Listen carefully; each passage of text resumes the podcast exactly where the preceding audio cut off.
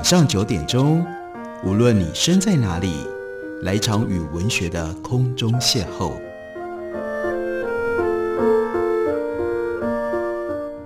杨照谈书，邀您一同遨游文学世界，认识古今中外的经典之作。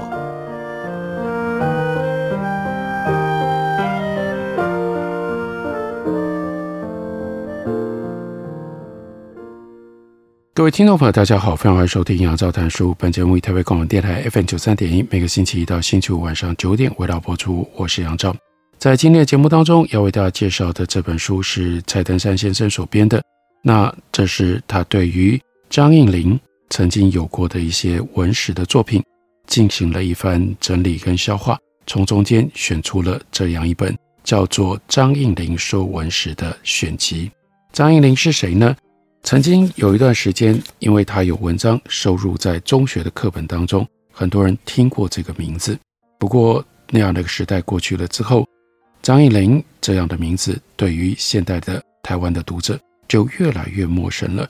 不过有几个理由值得我们今天稍微回顾一下张应麟。张应麟是近百年罕见的史学奇才，也是我国新史学发展史上的一颗耀目的明星。可惜。他英年早逝，多早呢？到一九四二年他去世的时候，他只有三十七岁。他是一九零五年出生的，短短的三十七年在这个世界上的时间，可是他留下来的历史论著超过了一百万字。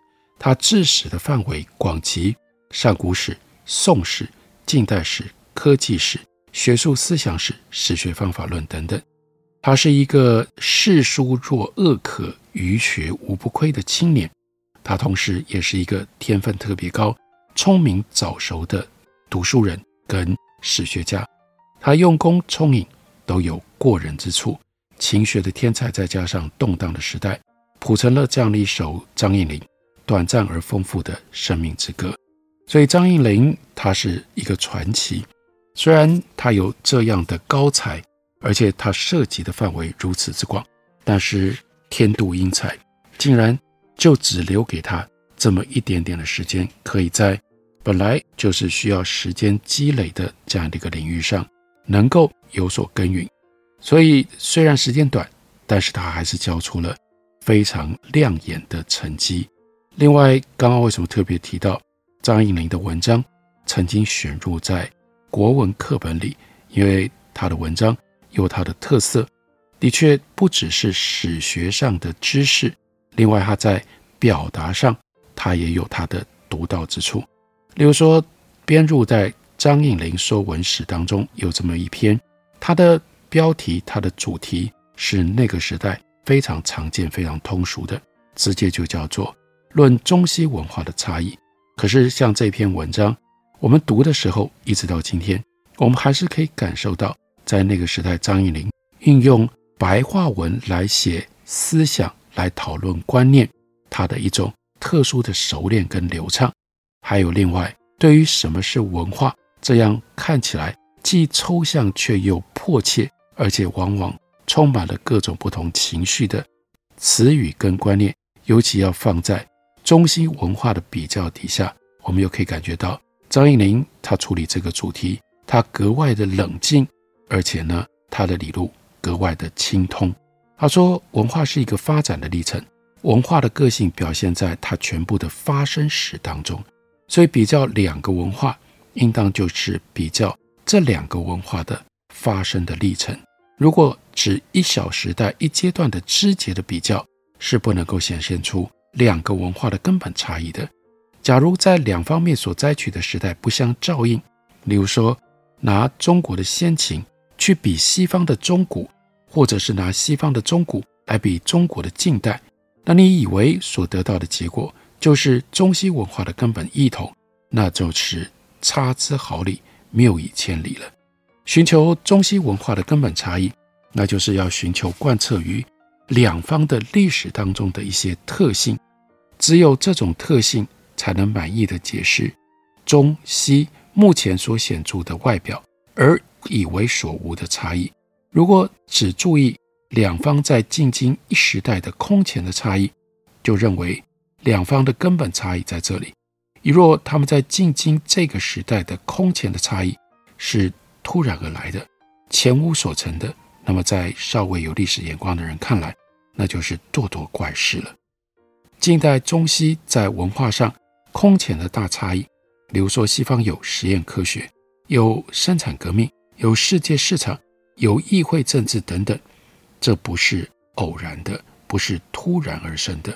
无论在价值意识上，在社会组织上，或者是在社会生存上，从周秦古希腊以来，两方都有贯彻古今的根本的差异。虽然这些差异在不同的时代有强有弱，有显有隐，这三方面的差异互相纠结，互相助长，就造成了现今这三方面的发生史历史上的差异。首先，先讲人类正得利用后生的活动，或作为正得利用后生的手段的活动，可以称之为叫实际的活动。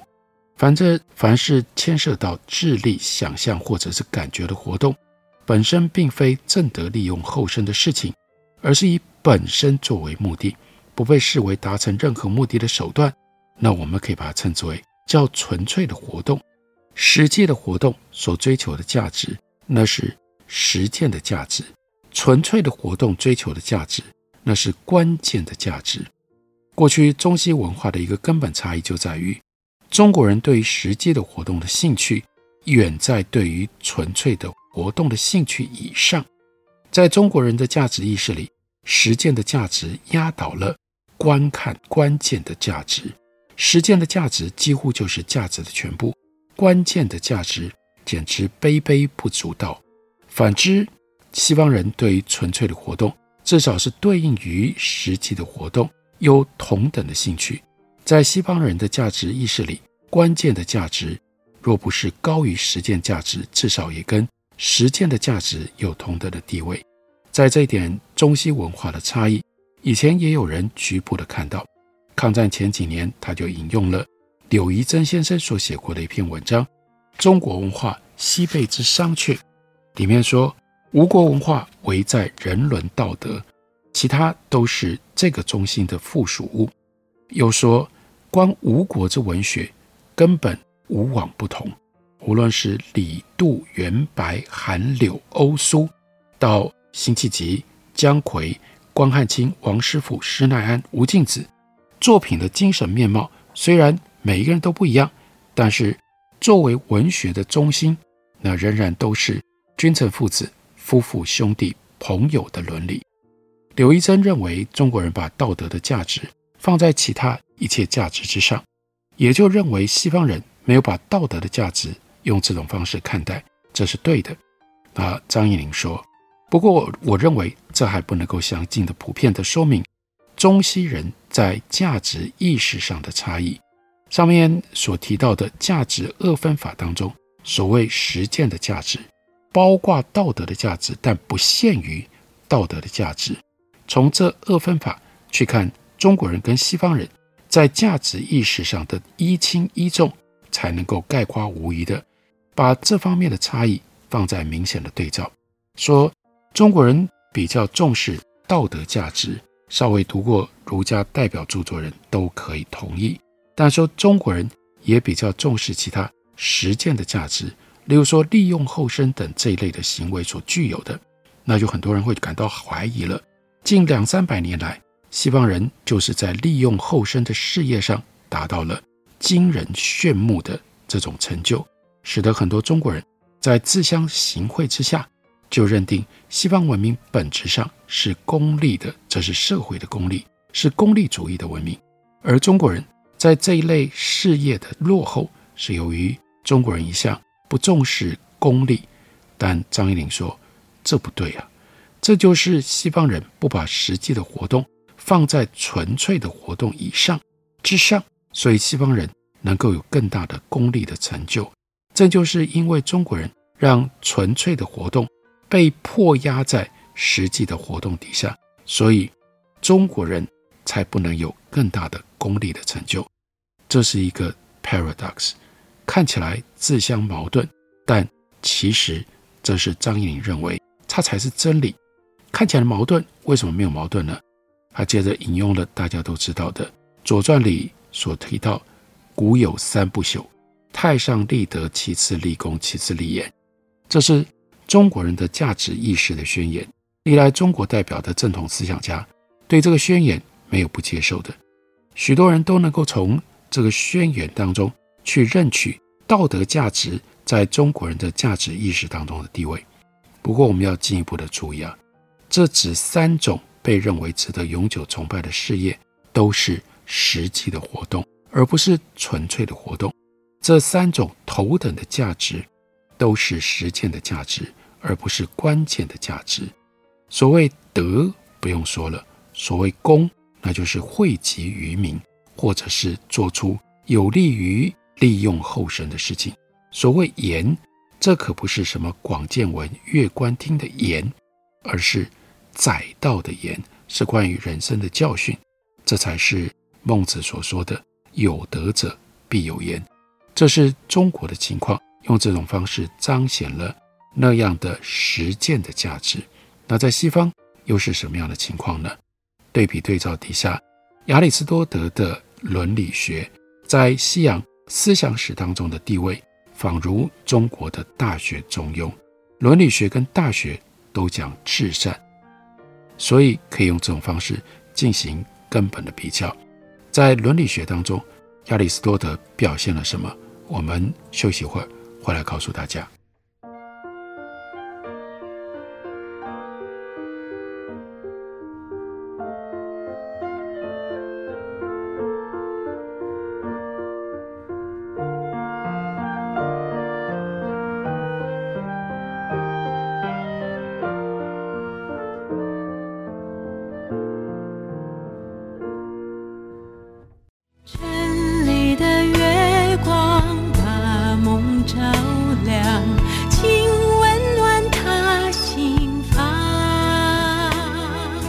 好，我是于台烟，听见台北的声音，就在台北广播电台 FM 九三点一 AM 一一三四。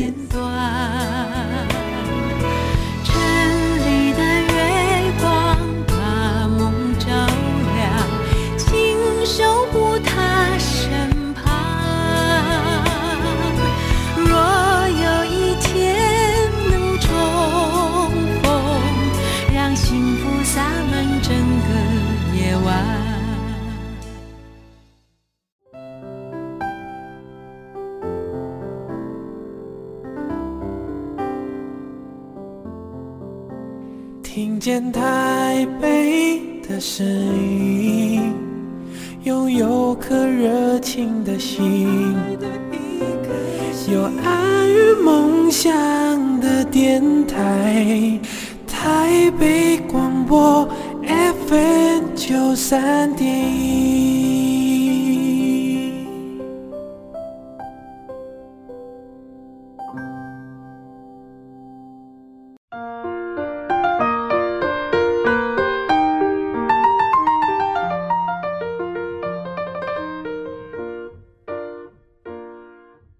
感谢您继续收听《杨照谈书》。本节目以台北广播电台 FM 九三点一，每个星期一到星期五晚上九点为大家播出到九点半。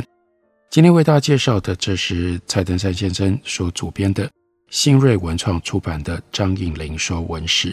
我们特别为大家介绍张映玲当年他在触及中西文化差异的时候，他用的一种非常绵密的辩证的表达的方式所写的这样的一篇文章。他特别提到了亚里士多德的伦理学，在亚里士多德伦理学当中，他认为至善的活动就是无所谓而为，这是一种真理。在伦理学当中，亚里士多德认为至善的活动是无所谓而为的真理的观念，至善的生活是无所谓而为的去观玩真理的生活。而对比对照中国的大学，所谓止于至善，则是。为人君，止于仁；为人臣，止于敬；为人子，止于孝；为人父，止于慈；与国人交，止于信。这差别够明显了吧？中国人说好德如好色，而绝不得不说爱智爱天；西方人说爱智爱天，但绝对不说好德如好色。固然中国人也讲格物致知，但那只是被当作是正心诚意修身齐家治国平天下的手段，而不是就近的目的。而这里所谓致知的知，按照程朱，那就是程颐跟朱熹他们这一派的解释，或者是按照王阳明的解释，都指的是德性之知，而不是经验之知。王阳明的解释不用说了，那我们来看一下程颐。程颐说：“知者无所固有，然不自则无从得知，而致知必有道，故曰致知在格物。”又说：“闻见之知，非德性之知；物交物者之知，非内也。今之所谓博物多能者是也。德性之知，不假见闻。这个致知所致的知，是无所固有的，是由内而不假于外在的见闻，那就是德性之知。那朱熹讲致知，那就继承了程颐所谓知无之知，就是致无所固有之知了。”所以，这种实践价值的侧重，在宋明的道学里面更加变本加厉。在道学家看来，凡是跟修身齐家治国平天下没有明显关系的事情，那都属于万物丧志啊。例如说，道学家喜欢说的名句是“学如袁楷方成癖，闻志相如始类排，独立孔门无一事，却师颜氏德馨齐”啊。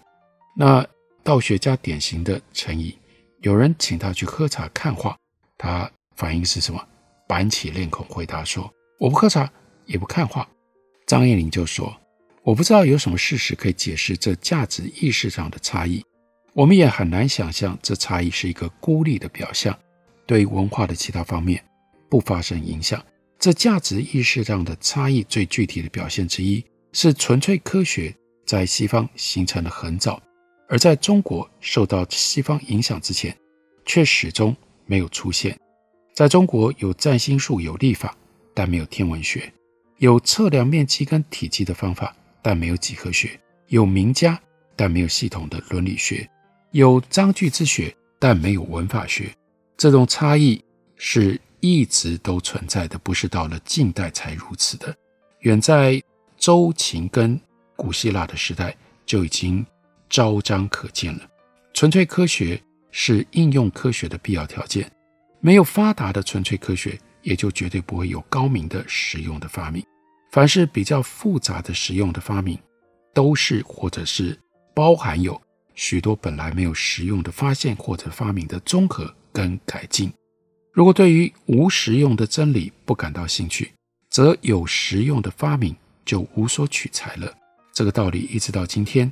他认为，他写这篇文章的时候，一九三零年代，在中国还有一些主持文化学术或者是教育事业的人，都不能够深切体认到传统的价值意识用这种方式深入人心，由此可见了，这种关键价值的忽略，纯粹科学的缺乏，就是中国历史上缺乏产业革命时代的最主要的原因。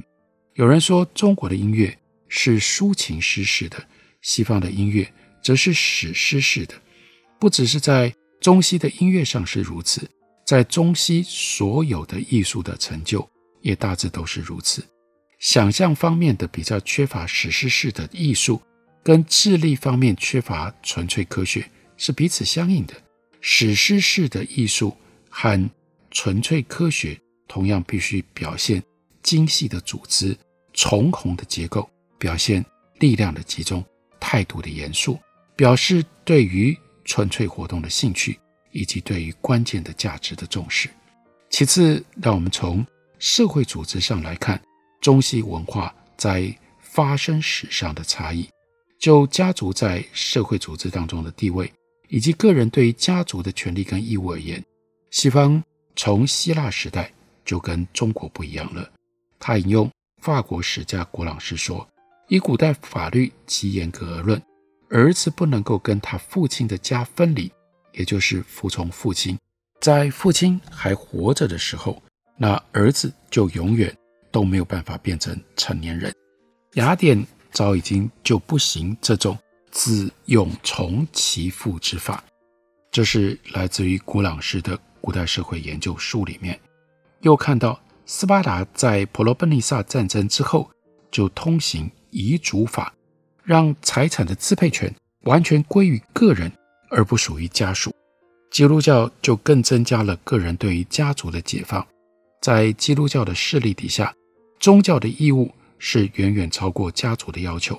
教会的凝结力是以家庭的凝结力作为牺牲的。新约圣经里面有两段文字所表现出来的伦理观念，跟中国传统的伦理观念是最极端差别的，以至于现今通行的汉译本都不得不大加以修改。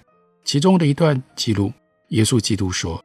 假若任何人到我这里来，而不憎恶他的父母、妻子、儿女、兄弟跟姐妹，甚至一己的生命，他就不能做我的门徒。另外一段记载，耶稣说：“我来并不是要使世界安宁的，而是使世界纷扰的。因为我来了，将使儿子跟他的父亲不和，女儿和他的母亲不和，媳妇和他的婆婆不和。基督教跟佛教都是家族组织的敌人。”基督教流布于欧洲，跟佛教流布于中国大约同时。不过，基督教能够抓住西方人的灵魂，而佛教却从来没有真正深入到中国人的心坎。那就是因为家族组织在西方本来就没有像在中国那么样的严固。所谓“务必先腐，然后重生”之也。墨家学说的社会的意涵跟基督教有类似的地方。但是墨家的学说在中国只是昙花一现，他的经典作品《墨子》到后来还变成了考据家拒送的大问题。这也是中国历来家族组织严固的其中的一个表征。基督教一千多年的训练，使得牺牲家族的小群而敬重于超越家族的大群的要求，就变成了西方一般人他们日常呼吸的道德空气。后来，基督教的势力虽然被其他的超家族的大群，那就是国家取代了，但那种敬重于超家族的大群的道德空气，这种气氛是没有改变的。那种道德空气是近代西方一切超家族的大群，从股份公司到政治机构的一大巩固力，这是中国人过去所缺乏的。张爱玲接着说。我不是说过去的中国人的社会理想一概是家族至上，儒家也教人忠孝两全，教人以孝作忠，教人战阵无勇非孝也，教人虽童子能执干戈以为社稷者可无伤。孔子也曾经因为陈国的人民不能保卫国家，反而被敌国奴役，就过城不入。有些人以为过去儒家所教的忠，只是食君家之禄，忠君家之事的意思。那是绝对错误的。不过，中国人到底还有调和忠孝的问题。在西方，从中世纪以下一直到今天，就没有这样的问题了。在能够上达的人看来，忠孝两全这是最崇高的理想。但大多数只能够下达的人看来，要他们孝，要他们忠，就不免让他们觉得两孤之间难为父了。所以，对一般人，毕竟家近而国远。孝易而忠难，一般人循着自然的这种趋向，就是弃难而趋易了。所以，过去中国社会组织所表现于一般中国人心中的道德意识而言，就是有这样的情形。那这种情形在西方至少是比较清浅的，像在《孟子》书里面所说：“舜为天子，高尧为士，瞽叟杀人，则如之何？”的疑问。然后呢，孟子所提出来答案说：“舜窃富而逃，遵海滨而处”的回答，是任何能够做伦理反省的时代的西方人所不能够想象的。许多近代超家族的政治或者是经济的组织，虽然是从西方移植而来的，但是很难走上轨道，甚至使人有“橘越淮而北为枳”的这种感受。绝对敬重于超家族的大群的道德空气，在中国缺乏是最主要的原因。所以他一方面举了各种不同的例子，另外一方面他紧扣着所谓发生史，去探索中国文化和西方文化的根本的差别。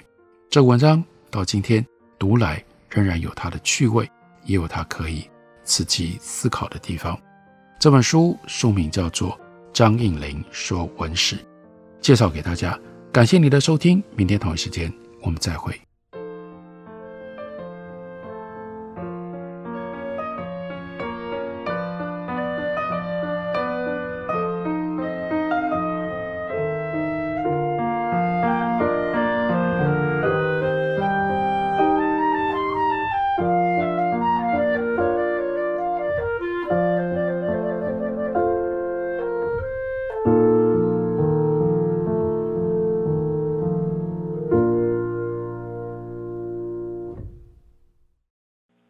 拨的电话无法接听，请稍后再拨。The number you have dialed is not available.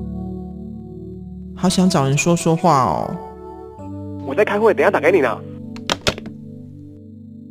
需要的时候，怎么你们都不在身边？一九二五依旧爱我，卫福部二十四小时安心专线一直都在。生活没有过不了的难关，珍惜生命，拥抱希望。